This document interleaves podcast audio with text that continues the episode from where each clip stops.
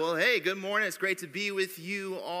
If you're here on site, uh, this is your first Sunday. You picked a great Sunday to be here. If you join us at home online, glad to have you as well. For those that are on site, I will be in the Connection Center, which is located to your left right as you leave here today. Sometimes you show up to church, you've got questions. How does this work? You've got a different faith background, different church experiences. So that's what that time's for. But also, if there's things going on in your life that we can be prayer for you about, or you just have questions, um, we'd love to answer those as well. Now, uh, as a church, we're here to help you become fully engaged in Christ uh, at church and on mission. And so there's several ways to do that here at Eastern Hills. And so to, to help you in that process, we invite you to fill out the connection card, which is located in the seat back behind you. If you're the type of person that likes to do everything through an app, there's a QR code uh, to expedite that, that process, and then you can just turn it in as you leave here today. But there are a lot of great things happening in the life of the church. We recognize that on any given Sunday, you could be anywhere. Like today, uh, you could be recovering from SU's victory. Uh, last seven seconds. Yes, 3 and 0. All right. Yeah, that's good. Hey, that's a big change from where they've been as of late. So we'll take it. Um, and then also, there's some men away on a camping trip. We had, uh, I think, 40 people participate in the membership class yesterday. So that's awesome. Yeah, we can celebrate that.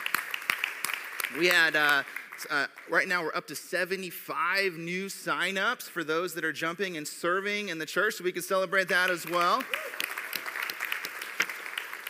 And if you're interested in being a part of that, uh, we have a volunteer training happening next Sunday. Um, you can also sign up today uh, in the lobby after service to find out more of the different ways that you can get connected. One of the easiest ways to meet someone here at Eastern Hills is just to join a team and to serve. It's low commitment, uh, but high, high, high high return on that investment as well. Today we're continuing our series. Last week we kicked this off. Uh, it's the series called We Are. In week one, we talked about God's purpose for the church. It's not really what is the church, it's rather who is the church, and who is the church is, is we are. Uh, and so we talked about that week. And then this week we have a guest speaker. Uh, Chad Shepherds is here in town interviewing for a position with us on staff. So we want to give him a warm Eastern Hills welcome.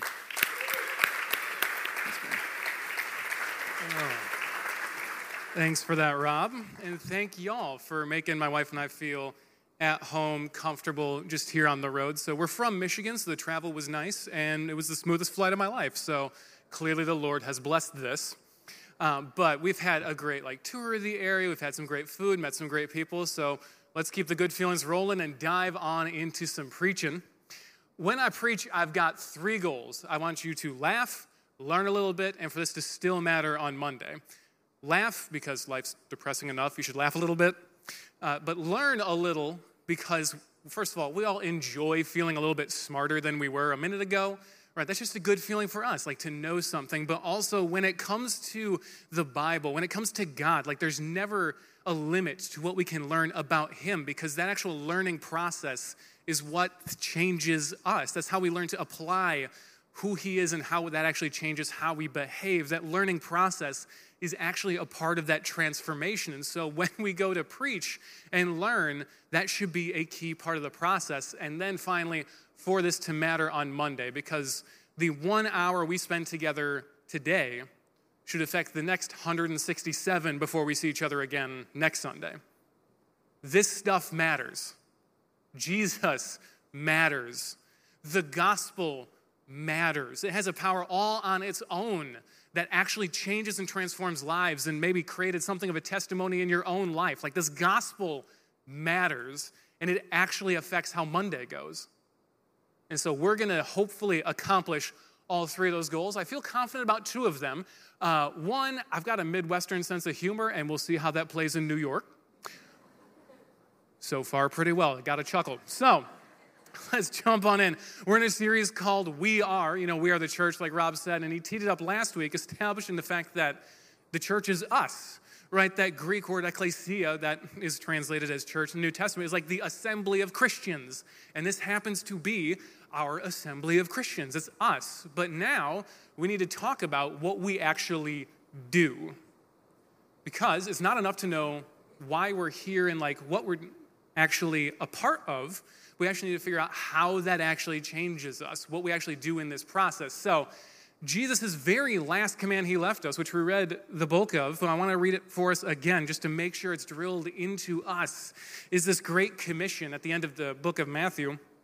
Jesus says this Then Jesus came to them and said, All authority in heaven and on earth has been given to me. Therefore, go and make disciples of all nations, baptizing them in the name of the Father, the Son, the Holy Spirit.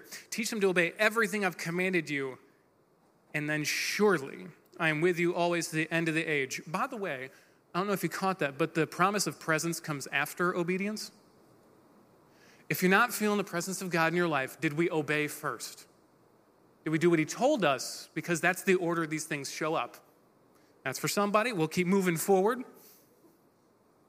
But the call of the church is this highlighted bit of make disciples, right? And if you've been around church since you were born, or maybe grew up in a Christian house, or you've been at Eastern Hills for a while, like you've heard this great commission. You've heard the go and make disciples. Like that's something that we say a lot around the church. A fair question, though how? Like the idea seems pretty clear like make disciples. Okay cool. How do i actually go about doing that? Like how does that like do that now? Because it might have been different back then but how does that for us now work? I'm glad you asked. Because if we're to make disciples like jesus we should just copy and paste his habits. So we're going to look at a story that kind of demonstrates how he goes about this for us. It's in john chapter 1 and this is where we're going to spend the bulk of our time this morning. Uh, John chapter 1, we're going to pick up the action in verse 35. But we're looking at what is this discipling relationship looking like? So, John chapter 1 fires off like this The next day, John was there again with two of his disciples. When he saw Jesus passing by, he said, Look, the Lamb of God when the two disciples heard him say this, they followed Jesus. Let's take a quick pause on this passage right here for a second. Did you notice what just happened? They followed Jesus, which means they no longer followed John. Now, I realize it's confusing, uh, but there are actually at least four Johns in the New Testament. Um, like, there's one that wrote the gospel. Like the name John, the guy that wrote this gospel, is actually one of Jesus' disciples. He doesn't refer to himself by name in this writing, but this John that's talked about in the passage is John the Baptist. Later, Jesus will say, This is the greatest guy ever born of a woman, which means he's the best person that's ever walked the face of the earth. From birth, God set him out on a call where it's like, hey, you're going to prepare the way for the Savior of the world. You're going to prepare the way for the Messiah. You're going to be the guy, like out in the wilderness with the worst sense of fashion ever, who's going to prepare the way for Jesus. You're going to be at the Jordan River baptized and symbolize this new beginning for the people of God that we're going to actually be a baptism of repentance to be actually going toward Jesus. And then he saw Jesus. He's like, that's the guy. And his disciples leave him. He does everything right. He's the greatest human to walk the face of the earth before Jesus. And he gets less popular. Following God might actually cost us some popularity. Just because we follow Jesus doesn't mean we're going to have the best Instagram in the world. What we have to be okay with as a people of God is the fact that we start to matter less the more Jesus matters more. He goes up, we stay here. He gets more famous, more popular, more people follow Jesus, more people get excited by Jesus. And in that process, we kind of fade. And that's how it's supposed to work. Because when you come to church, like if you walked out today and you're like, man, that tall, skinny drink of water from Michigan was really entertaining, we missed the point. If you walk out today and you're like, I don't know what else happened, but this Jesus seems really amazing, home run. And that's what we're about as Christians. But the fun doesn't stop there. John chapter 1 keeps going. Turning around, Jesus saw them following and asked, What do you want? Love that. They said, Rabbi, which means teacher, where are you staying?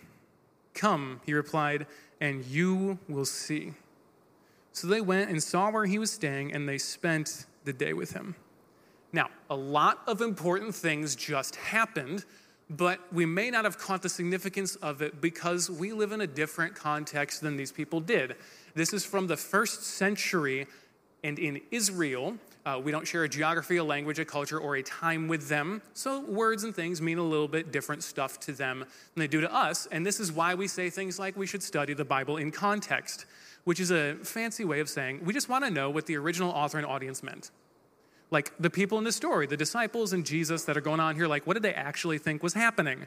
Right? That's all this context process is. And we've got a lot of different ways we look at that. Context also matters because y'all ever gotten a fight with your spouse because like you said something but they didn't catch the meaning quite right? You're like, well, yeah, I used those words, but like I didn't mean it like that. And then she hits you with like a, well, it was your tone, right? And you're like, no, I didn't mean it that way. Or like maybe someone takes a text out of context, right? And you're like, no, no, no, no, no, I didn't do that. Or like email, you're just not as interesting as you are in person. And it's just like, no, I meant this differently, right? And it causes some relational issues that you have to solve later. Well, also, the references mean different things. So we're in the Northeast, and if I said the phrase the green monster, what am I probably talking about? Yeah, left field at Fenway Park. Now, if you're from the ancient world where Jesus was walking around and I said the green monster, they would think you're talking about a green demon that spreads the plague. Words just mean different things over time. So we've got to figure out what they meant with this, okay, rabbi and come and see, because both of these phrases are brutally important. Rabbis and disciples in the ancient world. First of all, there were not that many rabbis in Israel, at most maybe 60 in the time of Jesus, and certainly not many that traveled around. Jesus was like the top dog, uh, at least of the different kind of positions you could hold in this world. And they did not take a lot of disciples on, maybe six to eight, or if you're a real rock star, 12.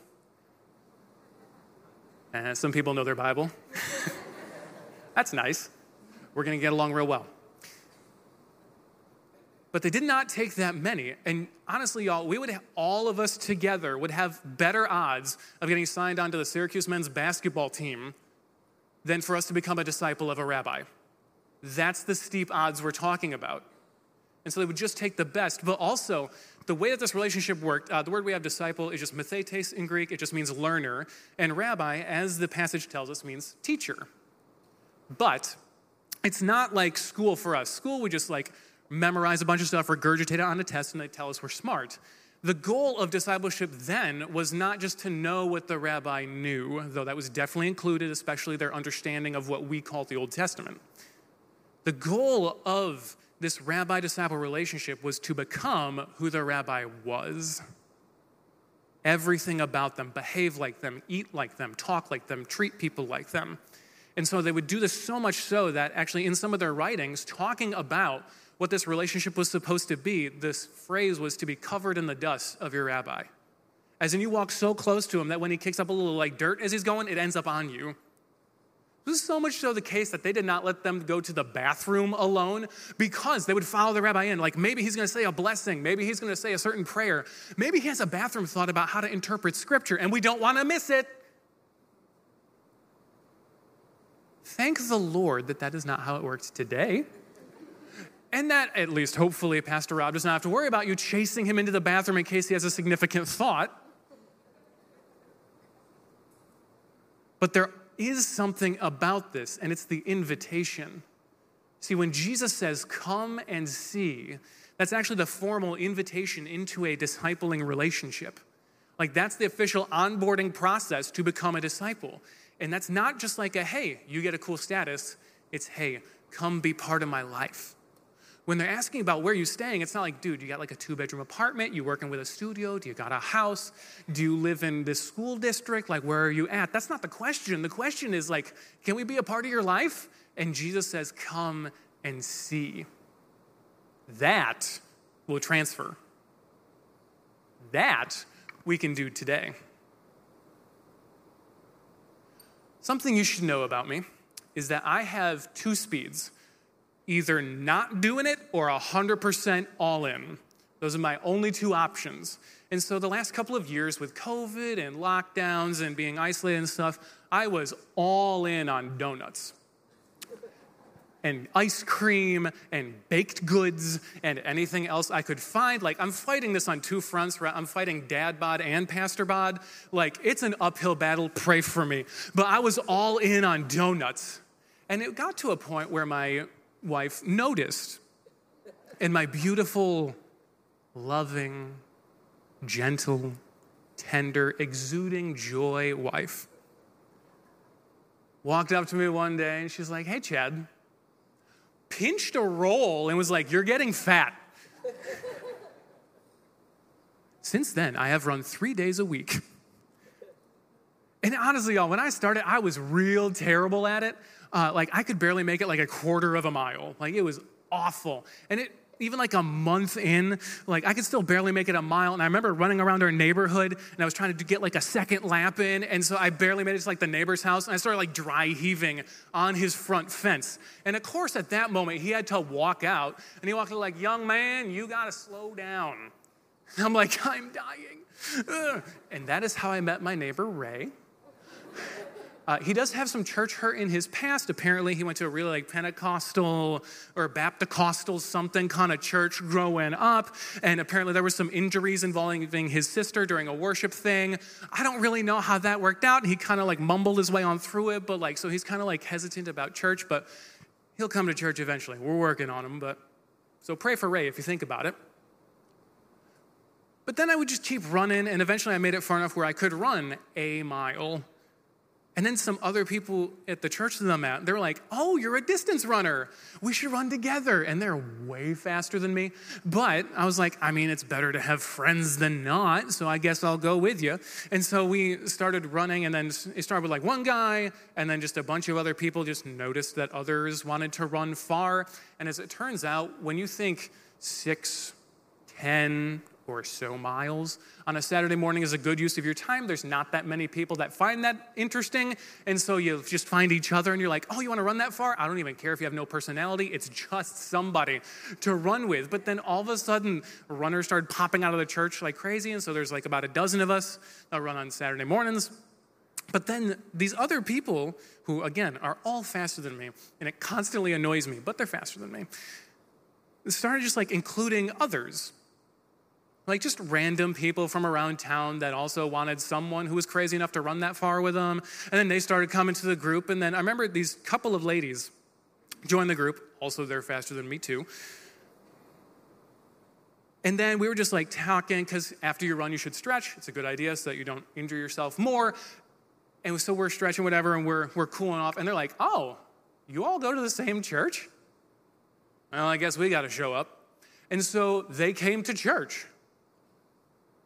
And the last couple of months, they've been continually coming to church. And actually, while you and I are talking and having a good conversation just now, they're both actually serving at the church.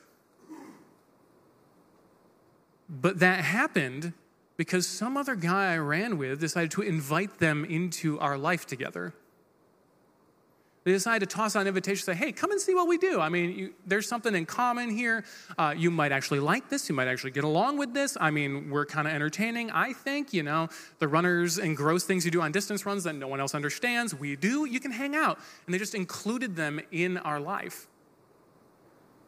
And honestly, that's all evangelism is, y'all.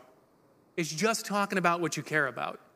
Like we way overcomplicate evangelism, and sometimes, like especially when we're trying to reach out to others, we're like, okay, I've got to have everything memorized. I got to like figure out all the arguments. I got to know like my first cause and ontological arguments, and we start like kind of fading away from it. We're like, okay, I don't know the Bible. I don't have it memorized. I don't have everything figured out. Like, ooh, am I going to be able to do this? Am I going to be able to do this? What if they don't like me? Uh, what if what if this doesn't go well? And then we kind of like lock ourselves in the back corner when all it is is just talking about what we care about. You don't have to have the Romans Road and all of the New Testament memorized. Just be a person near other people. Here's what I mean. Uh, a while ago, the movie Encanto came out, and I've got two beautiful little girls, Junia, who is three, and Phoebe, who's one. And when that movie came out, Everybody I knew that knew I had kids was like, Have you seen Encanto? Oh my goodness, it's a great movie. It's got this great Colombian culture, like the Mircoles thing. Like, it's got, it's awesome. The score is great. The story is great. Like, Abuela, she makes this turn. It's awesome. Like, you will love Mirabel. It's gonna be great. Oh, the candle thing. Oh, there's so much symbolism. You're gonna love it. And the music will get stuck in your head, but you'll actually enjoy your life. It's gonna be wonderful. Months of that. And so I finally caved. We watched Encanto. Turns out, pretty good movie. But then, For the next several months, my three year old's five favorite words were We don't talk about. That was my life. But y'all, that's evangelism for Encanto. Someone else noticed something about my life, had something that they enjoyed, and they were like, hey, you'll probably enjoy this too. I like this. You'll like it. Your girls will love it. Even if you don't like it, your girls will. So like you should really like check this thing out. It's gonna be awesome. Reaching out to people is just that. Hey, I like football, you like football, let's watch the game. I like to run, you like to run, let's watch the game. I like to quilt, you like to quilt, let's talk patterns. Let's go to Michael's together. I love Jesus and I go to this pretty cool place on Sundays. You might enjoy it. They got free coffee. Whatever you got to do. I've noticed that if you uh, feed them, they will come. And so, for people in your life, just be like, hey, even if everything goes terribly at this service and like whoever's talking bombs, I'll buy you lunch after. Whatever you got to do. But it's just inviting people into the things that you enjoy. It's inviting people into the things that you care about. Because what you just talk about what you care about. That's natural. It's how we behave as people. It's all it is. One more interesting thing that happens in this John chapter 1 passage, we're going to jump down a couple of verses to verse 43. The next day, Jesus decided to leave for Galilee. Finding Philip, he said to him, Follow me. That's another formal invitation into the discipleship life, into his life. Philip, like Andrew and Peter, was born in the town of Bethsaida. Philip found Nathanael and told him, We have found the one whom Moses wrote about in the law, and about one whom the prophets also wrote, Jesus of Nazareth, the son of Joseph. Nazareth? Anything good come from there? Nathanael asked. Come and see, said Philip. Now, first of all, uh, what Nathanael said here is as insulting as it sounds. Uh, the people in Galilee at the time had a very negative, we'll say, view of people from Nazareth. They considered it, if you could believe this, kind of like Israelite, redneck, backwater, nowhere. And so, this phrase of like nothing good comes from Nazareth is actually really common. It comes up again in the Gospel of John, and it's insulting. It's real rough. And Philip's guy, like Jesus is Philip's guy, and Nathanael, his friend, just insulted him. By the way, Jesus returns it with some sarcasm the next verse. Read it on your own time, it's hilarious. But Philip just got what he believed in insulted. Instead of getting in on that, he all of a sudden starts to sound a lot like Jesus. He just says, Come and see. Philip's been with Jesus for like one verse. But he's already having that effect where he starts to sound like Jesus. The way that Jesus drew people into this life, just inviting people in, Philip starts to do that too. So, how did you come to faith? Were you raised in a Christian house? Praise God. First of all, raise your own kids as Christians. Also, recognize that a lot of the rest of us did not have that. Maybe it took you an embarrassing amount of time to come to faith, and it was a long process, and there were ups and downs, left turns, and like you're like, wow, I don't want to tell anybody what I did over there. Uh, but then like there's questions, and it was kind of like that C.S. Lewis model where it's like I'm going to investigate everything and just see what I can find and see what's legit about this Jesus thing, see what these Christians actually believe. And it was a long, drawn out over years. Great, make that space for somebody else. Work with people through their questions. Questions are good things. Doubt is not a bad thing at all. I think we should all have a little doubt at some point so we actually have to force ourselves to acknowledge what we believe. Walk with other people through that. Maybe you came to faith through a miracle and God showed up and did something crazy. Pray for that for somebody else. But invite them into that same process you got to experience. You see, there's a fun come and see moment right around the corner for us as a church. In two weeks, on October 2nd, we're going to two services. We're making space for more of those people in our lives that we're trying to like bring to faith. So an easy very basic like invitation that is just, hey, come and see what we're doing on October 2nd. There will be space. It's going to be a great Sunday. We got a great lineup of things going on. It's going to be off the hook. It'll be amazing. There will still be coffee and everything else, but they will want to be here. Give them that basic invitation of like, hey man, come and see what we do. No expectations, just, just come on and see. Also, what will they find when they get here? Now, I don't know if y'all remember what it's like to be a first time guest at a church, but that generally comes with some anxiety, right? You're pulling up to the church. First of all, you're like, what's the address? Do, is this where I park? Uh, actually, on my way in this morning, I drove slightly down the wrong part of the parking lot and I had to kind of like do a reverse and then go back out and in. It's fine. I'm decent with directions, I promise. Um, but like you get in and you're like, okay, you're a little anxious because it's a new place. You don't really know what's going on. You're like, okay. And then you come on in and like there's no one in the parking lot, which is normal because, right, like that's not true anywhere else you go generally, but you're like, that's eh, fine, whatever.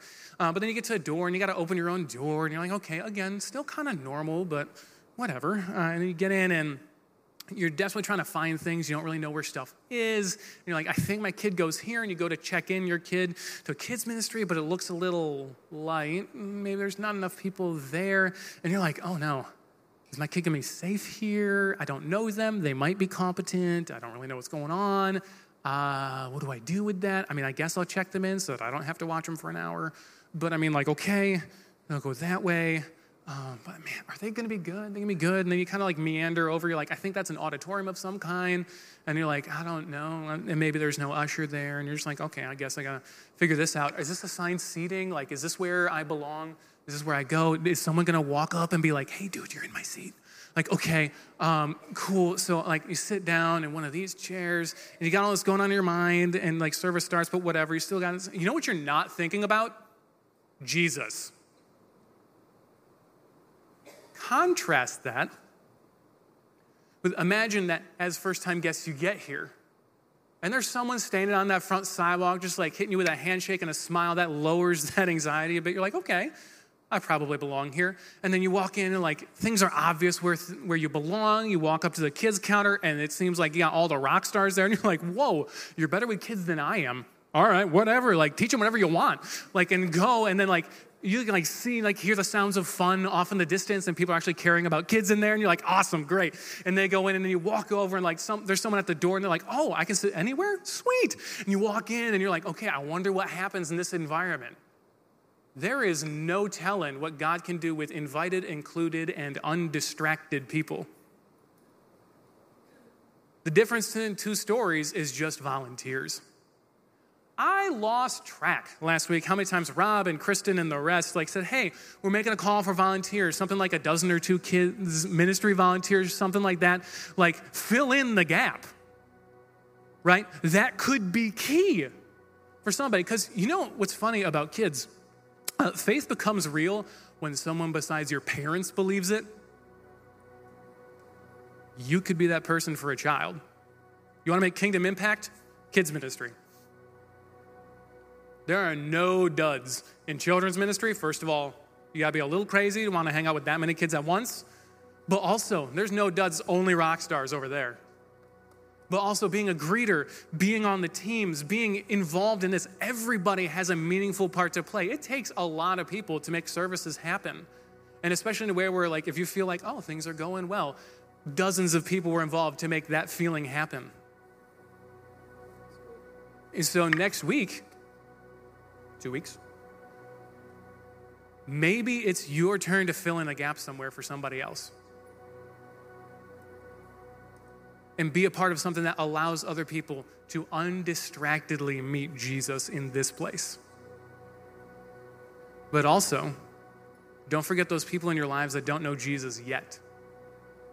Maybe you've been working with somebody. Maybe you've been praying your guts out that they would just kind of be open to a little bit of the conversation. October 2nd is an amazing moment to say, hey, come and see. Because that simple invitation could change somebody else's world. Let's pray. God, thank you for today. Thank you for who you are, what you do, what you're about. God, you are the best thing about life. You're the best thing about our lives. God, we desperately want other people to know that too. God, thank you that you modeled, Jesus, that you modeled exactly what this means to invite others into our lives, to be with them, talk with them, eat with them, teach, but also listen to them. God, sometimes it feels like a mountain just to work up the courage to talk to somebody else. Give us that courage. Give us that peace that only you make happen that lets us know it's okay, even if this doesn't go well on the first try. God, give us boldness to step into what you've called each and every one of us into. And beyond everything else, God, help us to maintain and believe and hold on to that firm foundation of our hope and trust in you. There is absolutely nothing like getting to be one of your people. And so, God, for that and everything else that you do for us that we recognize and the things that we even don't, thanks. God, we love you. We thank you. We pray all these things in the name of Jesus. Amen. We say thanks to Chad this morning.